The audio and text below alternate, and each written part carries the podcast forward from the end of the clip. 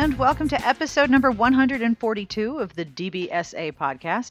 I'm Sarah Wendell from Smart Bitches Trashy Books, and if you're new here, D B S A stands for Dear Bitches Smart Authors, because iTunes doesn't like the word bitches, but I really do. This week, I have a really fun interview with best-selling author Caroline Linden. She has a new series that has a somewhat famous book referenced in it, and we talk about math and romance, her first romance novels that she read when she discovered the genre, and portrayals of sex in history. You know, all the things we like to talk about here. Math, romance, and sex, right? Right.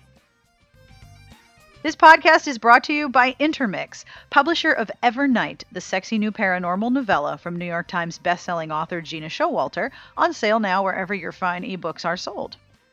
The music you're listening to was provided by Sassy Outwater, and I will have information at the end of the podcast as to who this is and where you can buy it for your very own. And now, without any further delay, because, I mean, really, math, sex, and romance, we need to get to this, right? On with the podcast.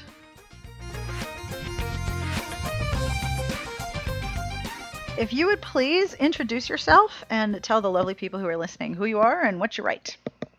I am Caroline Linden. I write mostly historical romance um, set in the Regency Britain era.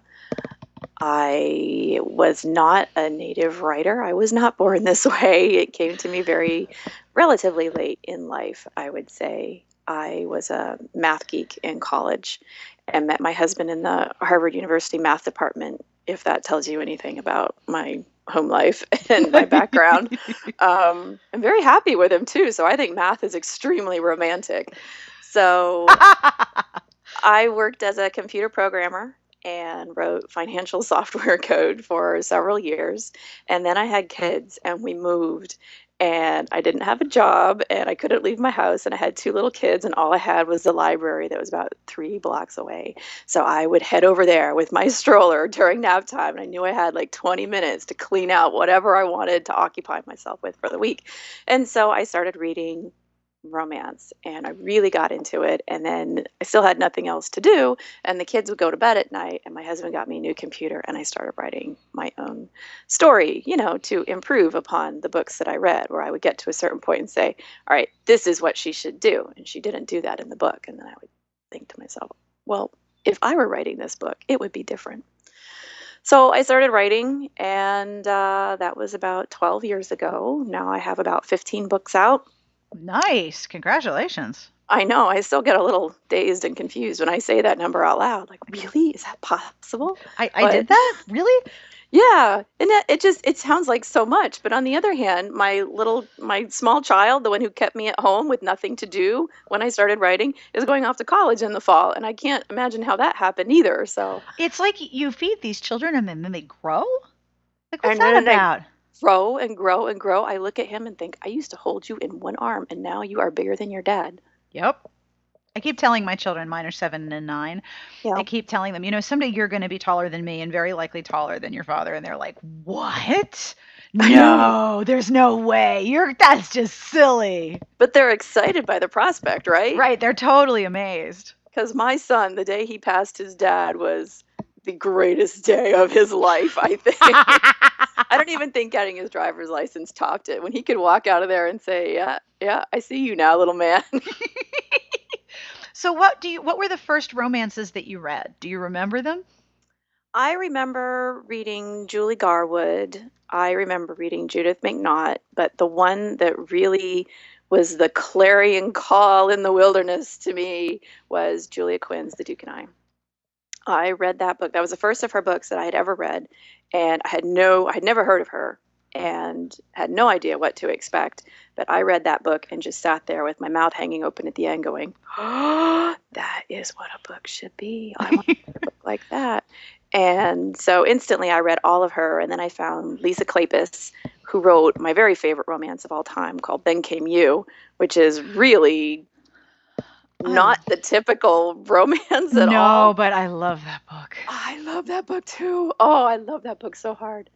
So, yeah, those were some of the first ones that really made an impact on me, where I just thought, I'm not worthy.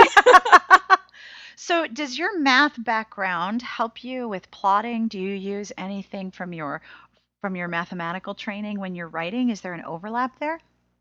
So I think so, but when I tell people about this, their eyes kind of start to glaze over because... Well, you can't see us, so bring it on.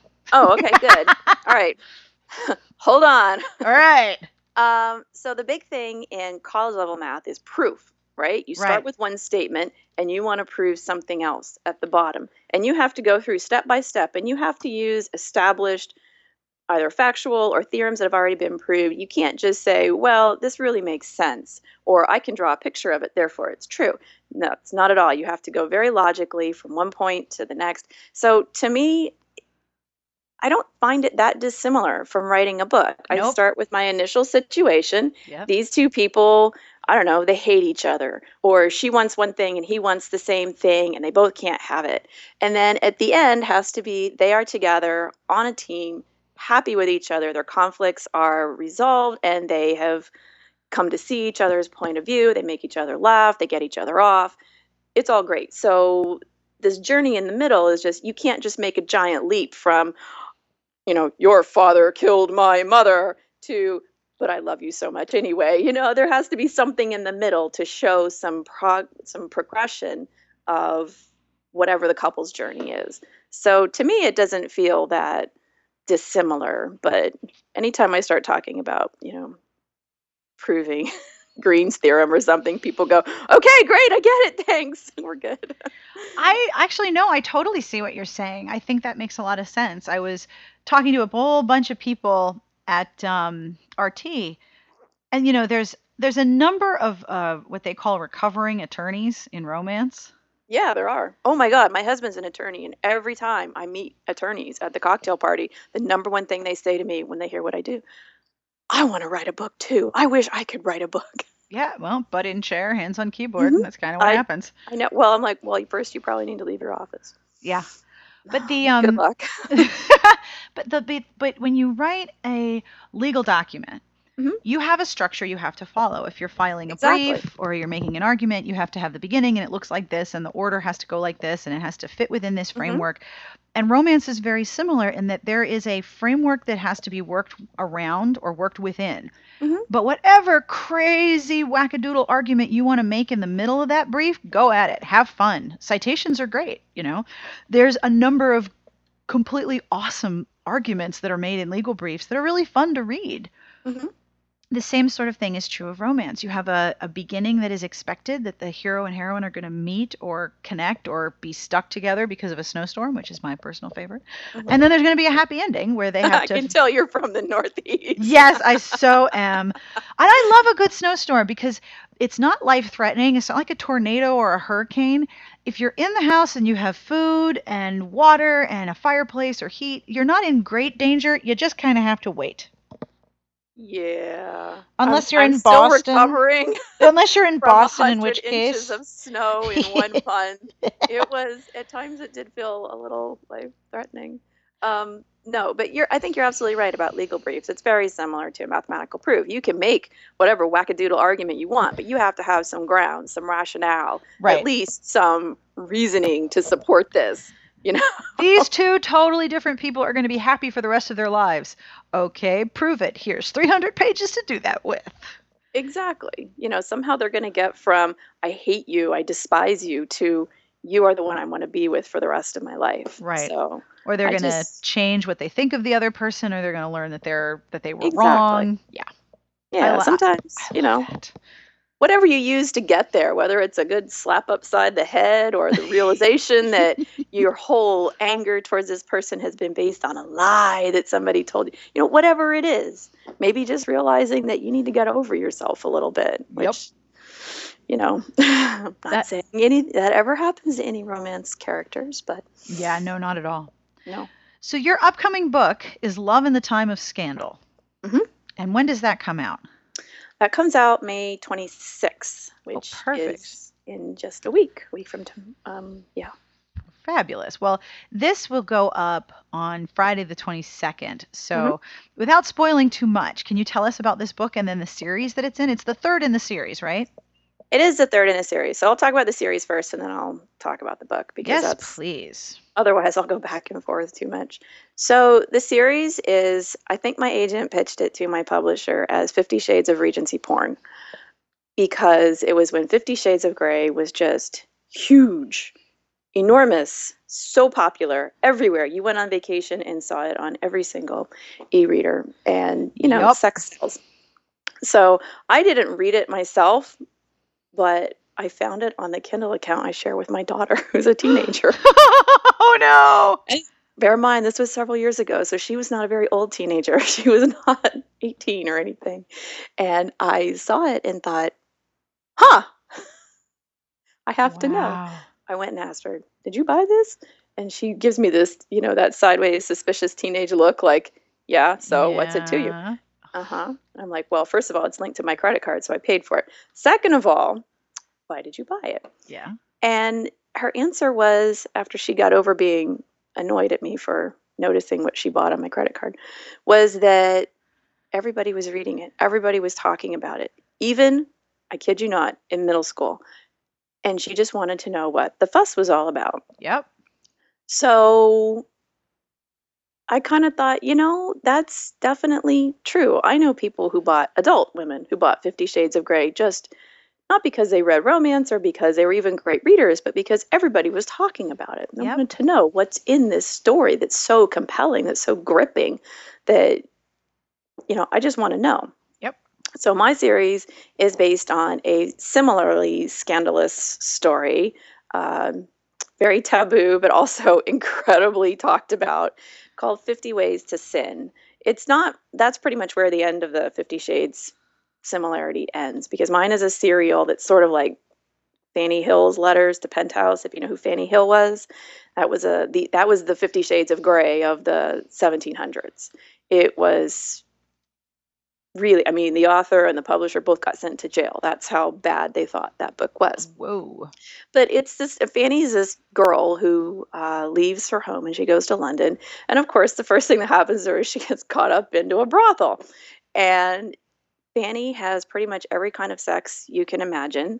It's described in that very flowery eighteenth century language that makes it kind of hard reading. And so you're plodding along and then you realize what she's talking about, and I just, I laughed through the whole book because I'd be reading along going, all right, now what does this mean? What is it? Okay.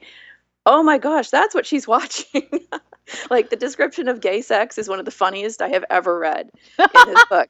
And so, you know, it's not really like Fanny's shocked by it, but there's no, that's really the end of any opprobrium. And at the time, of course, homosexual sex was illegal. So it was a big deal that he even included this in the book.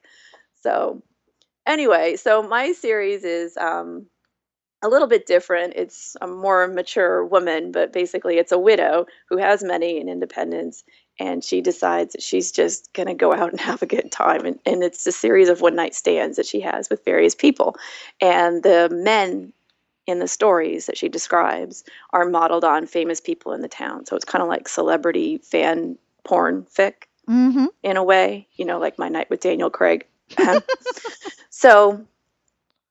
Um, the first book is uh, Love and Other Scandals, and that's where it all gets introduced. It's a key point. This, these naughty stories are a key point in the plot because the heroine figures out she can't get them any other way, and so she finally asks the hero to get them for her, and, and that's the joke in that one. Um, the second one is called It Takes a Scandal, and the third one, Love and Other Scandals, or, sorry, Love in the Time of Scandal. There's too many scandals in this series. is is is pretty much, um, you know how Hollywood has started taking the finale series uh, of of a you know start the finale book of a series and splitting it in two. Mm-hmm. I feel like that's kind of what I've done here, because there will be a fourth book. Lady Constance, the writer of these wicked porno stories, is unknown. It's a pseudonym, so nobody knows who she is, and this is like part one of the finale of revealing who she is. So um, there will be another book next April, I think, where it will all be revealed. But this is the first part, and it kind of sets up the the ultimate story. So in this book, Penelope Weston is this girl who's really full of herself, and she hates this guy, Benedict, Lord Atherton, and she hates him because she's hot for him, but he actually tried to marry her sister in the second book. So he needs to get married, and she actually screws up his wedding proposal to another girl. Ouch. Like, kind of accidentally on purpose. So he's really pissed at her, and she hates him and thinks he's a shallow, fake, disgustingly good-looking jerk, and they end up getting caught together in a very, um, yeah, not good-looking situation when Penelope gets attacked by somebody else. So, you know, they, they end up married by about the middle of the book, and then it's really the process of the two of them sorting out, how can I deal with this marriage and this relationship? And Penelope has to, like I said earlier, get over herself and grow up and realize that she's been wrong about him. And he, at the same time, has to uh, get over his inclination towards secrecy because mm-hmm. he's been keeping a lot of, like, family secrets. So, anyway, that's... I'm I don't I'm terrible at describing my own books. It goes off on this long tangent about, and then this happens, and then more stuff happens. But um, I did love writing Penelope. I think she's one of the most smart-mouthed girls I've ever written, and I always wanted to be that smart-mouthed girl, but I never was. So it's are you been really- the are you the type of person who thinks of what to say after you've left the situation? Yes, yes, and I will spend hours thinking about it. Which is probably good for fictional dialogue development. It is. It's very less satisfying in real life, though. Yeah. Two hours later, you're like, now I know exactly how I would have put that person in their place. Oh, if only I had thought of this an hour ago. Damn it. No, so anyway. You had to do a lot of research then into books like Fanny Hill, Memoirs of a Woman of Pleasure. What were some of the things you noticed about those um, earlier, more risque pieces of uh, pieces of literature? Those Georgians were some dirty-minded people, man. I'm telling you. People have this idea that, oh, they were very prim and proper and all this stuff wasn't allowed. Like, no, there was this very small upper-class crust of people who, for whom marriage and children was really all about preserving money and power. Those people cared very, very much that their daughter not go off and kiss an unauthorized, unapproved boy. Right. Everybody else, nope, there was so much that went on. um, I I did read, actually, a lot of early porn, and some of it was very strange and kind of scarring in a way. How so? Uh, I read this book, I think it was called The School for Venus, School of Venus. And it's from the sixteen hundreds. Oh, so, boy. Pilgrims, right? And it's a dialogue. It's written as a, like a play, like a script. And these two women, one of whom is, I think the younger is sixteen, and her cousin is like eighteen or twenty. And the older cousin is experienced. And the whole dialogue is about her telling her younger cousin, remember, sixteen years old, how she can basically get a, can I say this on the air, the fuck buddy of her own? Totally. Okay. So that's the whole thing. How you have sex, how you find a guy who will have sex with you, how you can not get pregnant, how you can not get caught. The whole thing is all about the ways a sixteen-year-old girl who's not married can get her rocks off with any guy that she takes a fancy to. Whoa. And they go through, yeah, I mean, the language is incredibly blunt. There are no euphemisms used. Um, the older girl gives very explicit directions, you know, when a man puts his prick into a woman's cunt, it is called fucking. Whoa. That's, I'm not kidding. That's a quote. That's exactly how ribald it is. And she goes through, you know, these are the other names that you might hear a man's organ called. And she lists this whole long thing. And, And it's just, I, I think I read it with my eyebrows up going, wow, like, you know, I've read erotica and this is just different. Wow. So, yeah, I guess it, it kind of said there's really no reason to hold back in whatever I wanted to write because it would be historically accurate. Um, yeah, and that was just, I can't remember all of them now, of course, because I read them a couple years ago at this point, but that was the one that really stuck in my mind. The whole thing is about how to get laid. Whoa.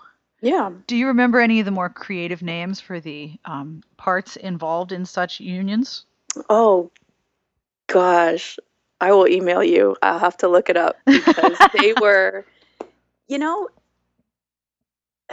there was no F C C back then. So yep. They used all the language that they wanted. I mean, the F word was predominantly the one that they used, but there was still some of that, that eighteenth century, or I guess at that point, seventeenth century archaic, weird way of phrasing things, you know, uh, like they would call it uh, when he tickles me inside with his prick and I felt such great pleasure and gave myself over with sighs of abandon. And so Whoa. It's kind of going on in that way. But then, you know, it, again, it's using the same the same uh, body language that people use today, which we would call, you know, really gritty and raw and intense. Back then it was just, nah, fuck is just a word. Yeah. You know, kind of a crude word, but it's just a word.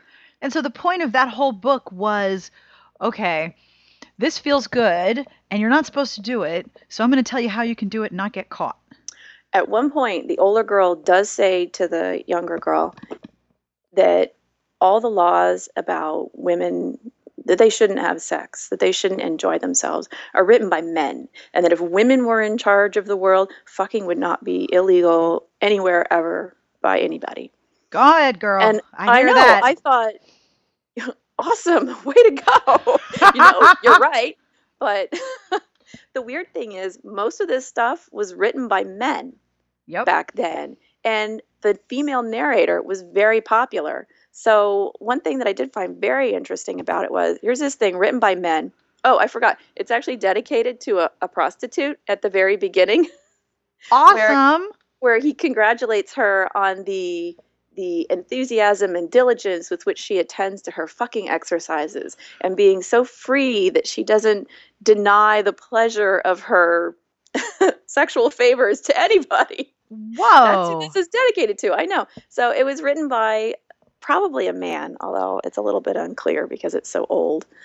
And it, like a lot of older erotica, it uses a female's voice. Prostitutes were incredibly popular narrators, I guess because people expected them to go out and have sex with lots of different guys and figured they must be more open to variety and to doing kinky things, you know, whereas your I don't know, your wife might just lie back and let you do your thing. A prostitute's like, yeah, all right, if you got the money, bring it on, let's go. So I don't really know, but it definitely was something that struck me that these things were celebrating female pleasure in female voices, even if they weren't actually written by women. And they were definitely read by women. And they there were, were definitely cases subversive too. Exactly. And they were there were definitely cases of women who had like leather bound copies of these dirty poems and naughty stories. Woohoo! And, yeah, exactly. And they would show them to their friends. You know, you you'd have this little locked cabinet in your in your room, I guess. And of course these were wealthy women because books were very expensive, especially leather bound. But they would have their friends over, I guess, and look at the books. Some of which were illustrated, by the way. Oh, well you can't not have illustrations. I mean, I will send you some links. There oh, were some good illustrations. I mean, we need to have a whole chapter on cod pieces. Yeah, no, not even cod pieces. Like what's totally the... fabulous. Like, like the guy's reclining on the sofa and the woman is there, still clothed, but pulling up her skirt so you can see, you know, her naked belly and all her legs and everything, and and she's showing him where to put it. So yeah. They're instructional, you know, you can't get it wrong if you follow the steps in these drawings. So what elements of those books did you include in your series? Because the book that's being that's being um, handed around among the characters in your series is fifty. Is it fifty Ways to Sin? fifty Ways to Sin. Okay. I, I wasn't sure it was fifty Ways or fifty Paths, but I knew there were fifty and you were all sinning, which yay. So what parts of the books that you read, what elements did you include in fifty Ways to Sin? So it's a woman narrating them, right? A woman who is unashamed of finding her own pleasure, who, you know, keeps it discreet, but at the same time is unabashed in the fact that she likes doing this. She likes sex. She likes different kinds of sex. She's adventurous. If a guy proposes something novel, like I want to tie you up and blindfold you, she says, okay, I'll try it. Mm-hmm. And I really wanted that to come through to my, in the first three books, the heroines are all virgins, which was so hard to write. But I wanted it to come through to them that sex is not this scary thing that happens in the dark on your wedding night and you just have to lie back and take it, which is a very Victorian idea, and this is Regency. But still, uh, upper-class girls were generally kept in the dark about it. Exactly, probably because of what these two girls in the seventeen, you know, in the sixteen hundreds thing said. You know, if women knew, if all women knew how good this was, they would not listen to those rules that say you can't do it. So I wanted that to be a voice in my my heroine's ears that sex is pleasurable, sex is good, it's great in marriage, but it doesn't have to just be in marriage. It's something that women around the world, not just, you know, rare freaks, enjoy and savor. And then I thought a little sex ed couldn't help, couldn't uh, couldn't hurt my heroines as well. No, I don't think so. No, that's when I say virgin heroines are hard to write for me. It's because in a historical, they're often generally pretty clueless. You know, what do I know? What what am I supposed to do? Am I supposed to enjoy this? And, you know, I figure they don't have sex ed classes telling them about masturbation or pleasure mm-hmm. or anything at all. So it's kind of a cliche in historical romance, right, that the heroine is terrified on the wedding night when the hero yep. comes in and he has to be so gentle to avoid, you know, ripping her asunder. Like, no, I don't really like those stories. I, I wanted my heroines to be maybe nervous, but still looking forward to it. And having knowledge and agency, which are both good and powerful things. Exactly. The, I hate in historicals the severe imbalance of power, which you don't see as much anymore. But you know what I'm talking about? The all-powerful duke, the penniless governess. There needs to be some some way to shift some of that power between them, and knowledge is an important thing, I think. If he knows everything, if he's, you know, been with two dozen women and he knows all the tricks, and and she's just this quivering lump of, I don't know what to do. Like, okay, I mean, I'm not saying that's wrong, and it definitely has worked for me big time in books by other authors, but I can't write it that well. I always feel like she would be going, I want to find out about this. It's probably the nerdy girl in me. When totally. I hear about something, right? I'm like, I'm going to Google that. I'm going to find out. And what's interesting, I always struggle with suspending my disbelief exactly over that issue. You have all of these young people who are all seeing each other all the time, and if the setup is to be believed, a lot of their focus is find a really good husband, make a good match, have a good marriage, get, you know, the end. Yes, much, right? Exactly. And then all of their Nothing friends are getting married.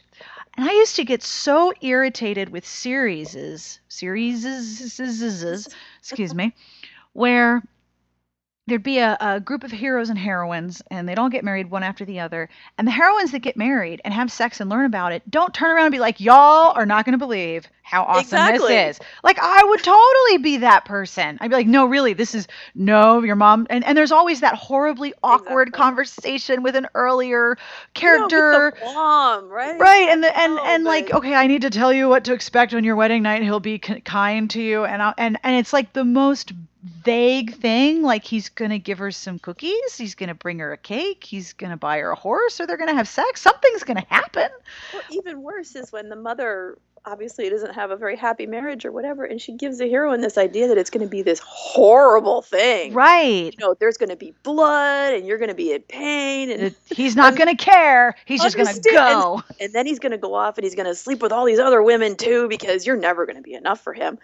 And no wonder these poor girls are scared out of their minds. No wonder they don't want to get married. Exactly. Like, it doesn't sound appealing at all. And I always have to, I always have a hard time thinking, okay, there's all these women that I'm reading about, and I love really smart heroines, like really intelligent heroines who are fascinated by things other than society. Mm-hmm. Or they're super creative in a way that isn't entirely appreciated, but they figure out a way to make it work.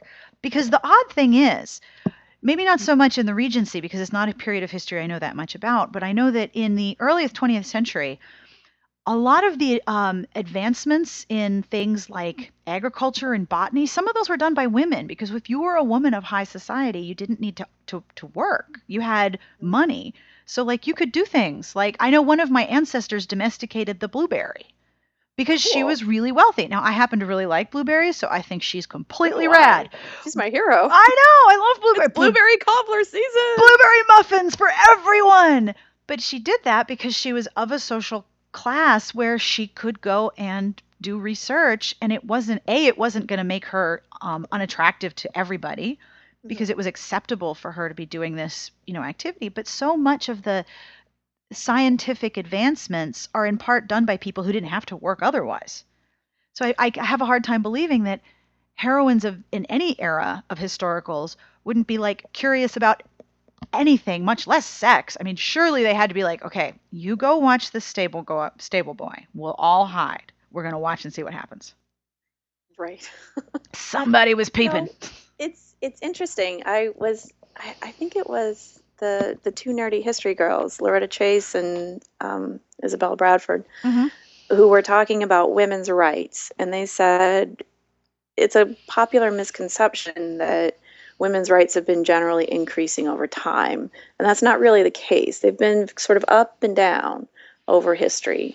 In the Georgian era, women were, you know, yeah, there was the very top upper crust, you know, Georgiana, Duchess of Devonshire, that kind of woman who was not permitted to work or do anything for the most part. Mm-hmm. But otherwise, women did actually a lot of stuff. The, the very term cottage industry comes from women who would stay at home and run basically a little Um, business out of their house. They would spin thread and card wool and weave and do all kinds of stuff at home. And yeah, it was tied to the house, but they were creating a very vital source of income of for their family. Widows especially went on to run their husband's business. Eleanor Coade is a huge example of that. Um, I don't even know that her husband did anything, but she was this rock star in, of all things, the building trades. She came up with this way of firing ceramic that made it look like stone, except you could do it in any shape you wanted. So instead of having to hire a sculptor to carve that elaborate stone mantelpiece for your fine new house, she could cast it for you in ceramic, and it would survive a fire. And she was just, marks of her stuff are still around London. If you walk around London, you can still see little examples here and there of code work that has survived. Wow. Yeah, she's just, Google her. She's incredible. And there were plenty of other women in scientific fields. You know, Ada Lovelace is a good a good one to mention. I think yep. Carolyn Herschel, the astronomer's sister, who probably did about half his work. There were women out there. It just wasn't as accepted for them to publish their stuff. I'm sure there were tons of scientists and philosophers and, and various people whose whose work was strongly supported by their wife or their sister. She just wasn't really allowed to put her name on it in public. And that's a common thing, or not a common thing, but that's a plot you see in historical romances a fair amount.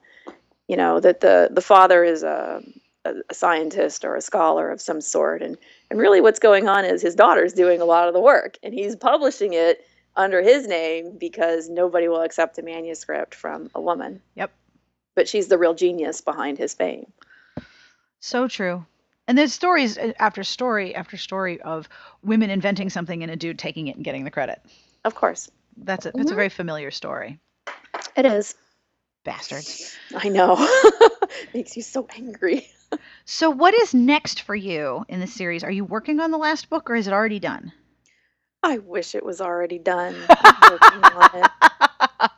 The Love in the Time of Scandal kind of ends with, it's not really a cliffhanger, but it ends with loose, unconcluded plot threads sticking out there. Yep. And I actually read an early review of the book that said, if there's another book, I'm okay with this. If there's not, I am so enraged at the author. And it's like, no, there's another book. I That's just too open for me. So I am writing the last book, where Lady Constance will be revealed and all the questions at the end of Love in the Time of Scandal will get answered and picked up midstream. But I don't know if you can answer this question, but is she going to have her own romance, or does she have one during the course of the story? Lady Constance? Mm-hmm. That is my plan.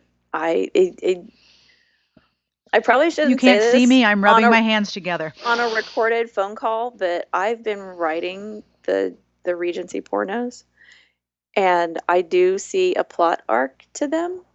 And if I can finish them off the way I want to, I am thinking about publishing them.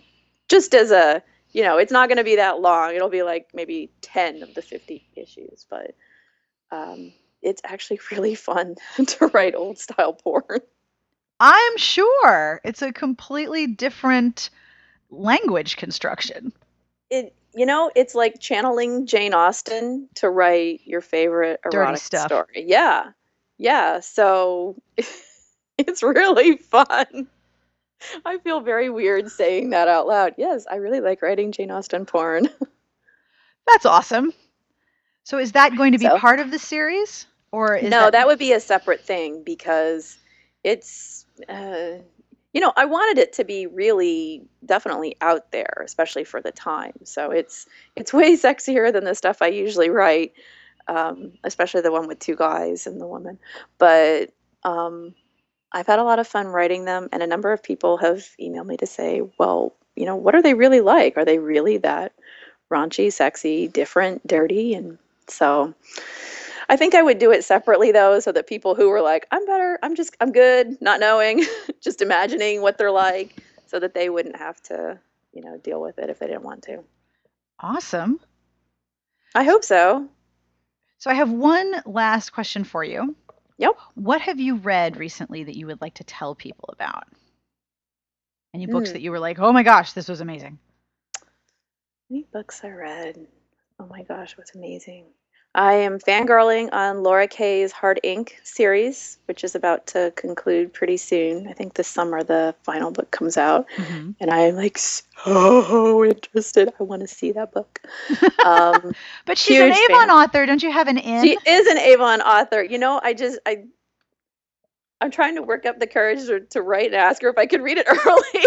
And then, then I battle with myself, like, maybe that's unethical. Maybe that's taking advantage of the authorial relationship. And then I'm like, well, but I write for that publisher, too. And if somebody, if she asked for one of my books early, I would give it to her. So what's the worst she can do? Say no and think I'm like...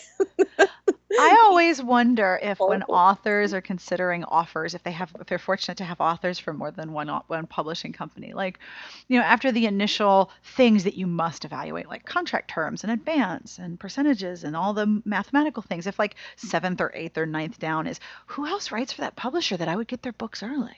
Hmm. You know, we do. Of course. It's not not in the sense of, will I get their books early? Although there is a little bit of, well, now I'm going to meet them at the, you know, publisher party at R W A. Right. And so maybe we'll hit it off and be friends. And I certainly, I do have plenty of friends and I read their books really early. So it does happen. Uh, I certainly won't deny that. And it's a major perk of being an author. It's great. It's a good perk. But no, I think when you look at publishers as an author, you, you want to know who they publish because you want to see what they're capable of doing. Of course. Let's see. Are all their authors on the New York Times bestseller list? Yep. That's great. Are none of their authors on the bestseller list? That's hmm, not so good. Why not? So there, you know, there's some of that. I, I think the most important thing in a publisher is the editorial match. But it's also really significant. You know, what are they going to, how are they going to market this book? Because no author wants to write a book and see it sell five thousand copies and just disappear without a trace. I remember reading about books that involved airline pilots and stuff being just really, really hurt hard after the nine eleven terrorist attacks. Not that those books had anything to do with the terrorist attacks, but it just wasn't the right moment, you know? And people didn't want to read about exactly. flying. Exactly. And right now, if you gave me a book about two people trapped in a house for a month while there snow, snow piled up outside the house, I would probably run screaming the other direction. Nope. And nope. not stop until I hit a beach. So there's there's definitely different moments in time. But on the other hand, you've also seen books that have terrible covers or, or books that you never saw at all. And you're like, oh, that sounds like a good book. When did that come out? Three years ago. I never heard of it. That's one of the things that I, when I was at the, I, I run a one day bloggers conference at right before R T. And one of the things that a lot of book bloggers were talking about was, do you, you know, do you review books before they come out, when they come out, you know, is it, is it, is it okay to review things that are older? And my feeling is it's always new to somebody who hasn't read it. Exactly. So if it's still in print, you should absolutely talk about it because somebody's going to be like, give it to me now. Yeah, that's definitely true. I would say that I'm sure bloggers have as limited time as authors do, so it's probably yes. better to focus on books that are are new, just because the people who read your blog are more likely to see those books in the bookstore and get the email from Amazon or Barnes and Noble saying, new for you. Absolutely. You might like. So it's more helpful to have the information, I think, closer to a book's release when a book is still, you know, new, or at least relatively new. Yep. But, you know, then that review will live on, and somebody who finds a book can Google it and see, oh, there are all these reviews. This book came out four years ago, but people loved it. It's true. And, you know, I really appreciate all the bloggers who take time out of their day to review books. Can I just say that? Because my day is so full, and I sit here sometimes and think, man, I just want to read a book and get away from the world. I don't want to have to write a book report on it. I would not want to do that. So I, I really appreciate what you guys do. Oh, you're very welcome. And of course, my dog appreciates it too, because the mailman just showed up. It's not a podcast unless there is a pet appearing in some way. So my smaller of two dogs has decided it is his day to be on the podcast. Thank you for telling me the mailman was here. I also yes. saw him. So good. Good job. Yes. Thank you. In my house, we call that the dog bell, because yes. my dog, the mailman comes six days a week, right? My dog still goes absolutely crazy when he opens the door to drop the mail. Like, every day this happens. You know this happens every day, right? And it's exciting every day, isn't it? But thank you for the uh, for the kudos. I happen to love reading and reviewing books and describing them and talking about them. Well, and for me, well, writing fiction is a lot harder, so I love doing what I do, and I'm glad it's helpful. You know, I we really appreciate it, because I love reading, but if I had to write about the books that I read, I think that would, I don't want to say ruin it, but it would definitely become more like work than just pleasure. So I really appreciate all the, the bloggers and reviewers, and, you know, even just ordinary readers who take the time to leave a review on their Goodreads account and say what they thought of it, because, you know, that that takes time. That's reviews are important to authors. Any author who tells you they don't care about their reviews is either insanely rich or lying.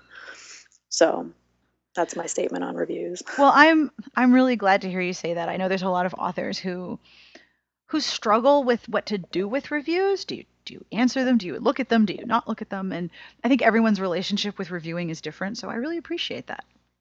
I, I think it definitely matters what the author's personality is. Some people admit they just can't handle it.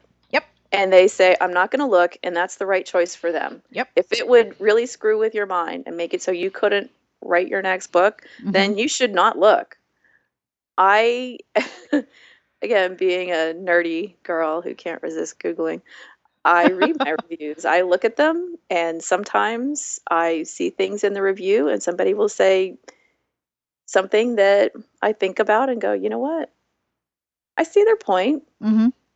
You know, debatable on whether I would have done things differently if I had thought of that while I was writing the book, but I see the point. Some reviews, you know, I, I really re- believe reviews are for readers and not for authors, so I don't take it that way, but I'm always interested in what people say. Absolutely. About books. And sometimes there are very incredibly thoughtful reviews, and sometimes they have two stars attached to them. Yep. Uh, you know, it's it's much easier to read the five-star reviews. And of course it happy, is. But But I appreciate a well-written two-star review just as much, because everybody brings something different to reading that book. It's true. And I write the kind of books that I would like to read, so I'm bringing my own reader biases and opinions and preferences into writing them as well. But not everybody's like me, you know? It's true. So, yeah, it's all good. That's awesome. Well, thank you very much for taking the time to talk to me.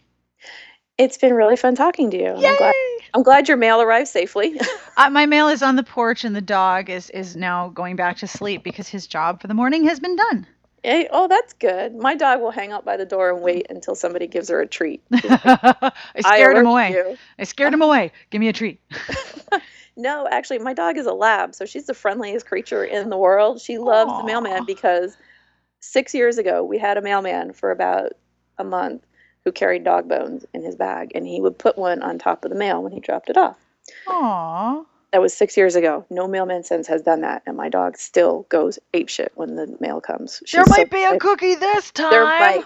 There might. If ever I had any doubts about the um, reliability of partial conditioning, my dog has totally put them to rest. It is real. It works. It is a law. Well, I will. I, I'll have to tell my mailman, you know, dude, dog biscuits all the way. You know, I had a friend whose dog went crazy and was like really angry, like attacking the mailman. You know, the mailman is violating the sanctity of our home or something. And she put a little bucket right outside her door with dog treats in it. And she told the mailman, when you put the mail in, put a treat through the door with it. So the dog will come to associate the mail arriving with something good. Very smart. And nobody knows what he was associating it with before, but now he at least likes the treat. So hey, who doesn't like a good cookie, right? I know. Oh my God. I wish somebody would come once a day and give me a cookie. That would be awesome. There's got to be a way to set that up. Oh, I love cookies. Me too. The, that was the best part of writing a contemporary last year. I, I wrote a baker, and I spent the whole time, I spent probably half my writing time online looking up recipes. Hmm, I would like to make this. Guess what? It's going in the book. And that is all for this episode. I hope you enjoyed our conversation. It's not a podcast unless there's pets, right? I mean, a pet must make an appearance on a podcast every episode. This podcast was brought to you by Pets, and also by Intermix, publisher of Evernight, the sexy new paranormal novella from New York Times bestselling author Gina Showalter, on sale wherever fine ebooks are sold. Our music in every episode is provided by Sassy Outwater, and you can find her on Twitter at Sassy Outwater. This podcast features a song by the Peat Bog Fairies from their C D Dust, and you can find them at their website or on iTunes. This song, if I am correct in my pronunciation, is called Abin Anahash, and I hope I got that right. Plus, I have new information. Sassy tells me that there is a new Peat Bog Fairies album coming out on May twenty-fourth. I'm very excited. We will have to try all of the songs, yes? Yes, of course. Future podcasts will include me talking to people about romance novels, because that's what we do here, and it's fun, because yay! If you have questions or suggestions, or you want to talk to me, or you would like to ask for a book recommendation, or you think I'm wrong about something, you are most welcome to email us, but you're even more welcome if you think Jane is wrong about something. Our email address is s b j podcast at gmail dot com, and we love all of the listener email. We have lots of it, and I'm about to use it for many, many podcasts. In the meantime, I hope you and yours enjoy a terrific holiday weekend if you're in the States. And on behalf of Caroline Linden and Jane and myself, we wish you the very best of reading. Have a great weekend.